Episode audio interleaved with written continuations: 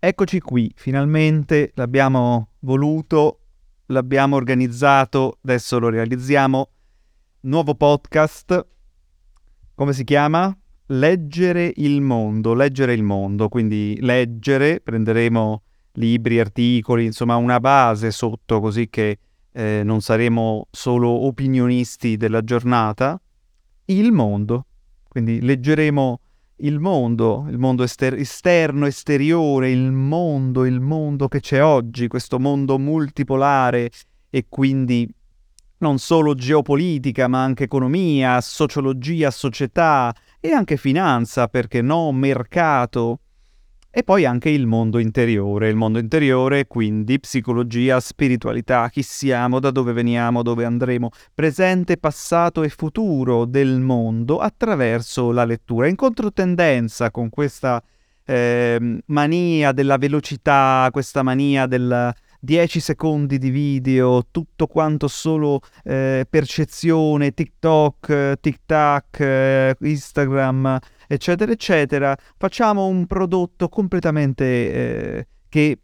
in direzione ostinata e contraria, come diceva Fabrizio De André, un podcast, un podcast lungo, 40 minuti a puntata, una cosa che devi star lì mentre lavi i piatti, mentre vai in bagno, mentre guidi, mentre fai palestra, mentre fai la passeggiata mentre fai finta di ascoltare quella eh, cosa lì che non volevi ascoltare, a scuola, al lavoro, all'università, tua moglie, tuo marito, i tuoi figli, insomma, io e te saremo in compagnia per una quarantina di minuti a settimana, chissà, forse anche di più, con cadenza almeno settimanale. Leggere il mondo vi farà compagnia sulle eh, tematiche eh, più importanti di questo secolo e del prossimo. Inizieremo con eh, Yuval, vediamo un po', ho il libro qui con me, spero che lo pronuncio giusto, Yuval Noah Harari, autore di Sapiens e autore di Homo Deus, ma noi prenderemo un libro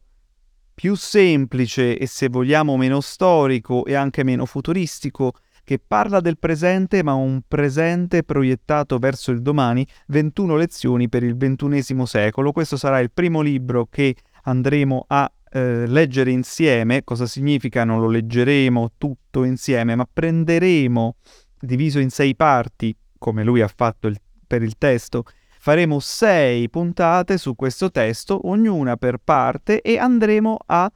utilizzare quella che è la sapienza di questo testone, perché è un genio di questo nostro millennio, eh, Yuval Noah Harari, ad utilizzare la sua chiave di lettura del mondo per cercare di capire meglio il periodo di incertezza in cui viviamo e quello a cui ci apprestiamo ad arrivare.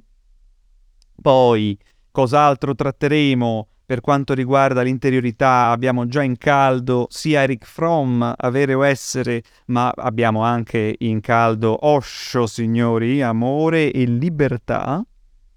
Ovviamente per poi passare a quelli che saranno i report trimestrali, comunque come abbiamo iniziato a fare dallo scorso anno solo per iscritto e un podcast letto dall'intelligenza artificiale che però non ci è piaciuta questa intelligenza artificiale come legge, come si esprime, alla fine eh, ci piace ancora sentire la voce umana, chissà per quanto tempo. Avremo questo reportage, questo report trimestrale in cui farò un po' un resoconto eh, informandomi su quelle che sono le principali agenzie che non sono solo i giornali, quindi non saranno solo i quotidiani, eh, ma saranno anche e soprattutto le grandi aziende, i grandi centri di ricerca, le grandi università, ne cito due, anzi tre, eh, ma mm, io ne utilizzerò molti, molti altri. Guarda, ne cito quattro, voglio proprio eh, farmi del male.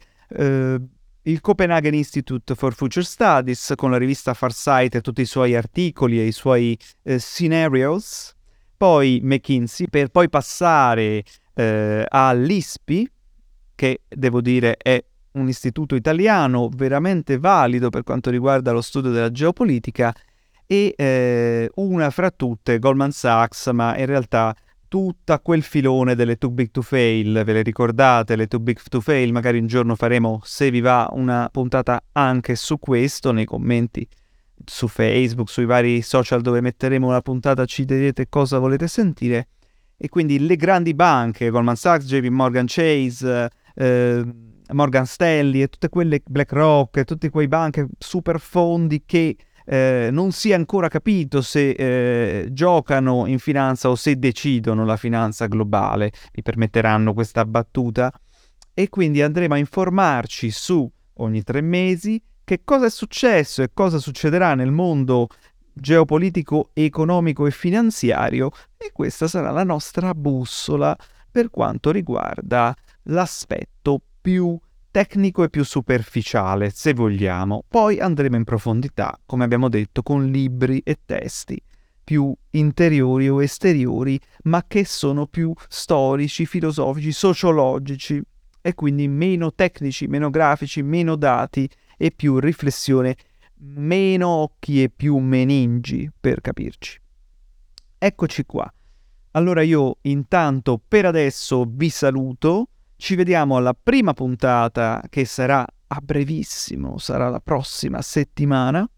Un bacione da Giampaolo Marcucci che vi ha intrattenuto questi pochi minuti, sarà molto più lunga la prima puntata, quindi preparatevi e a presto.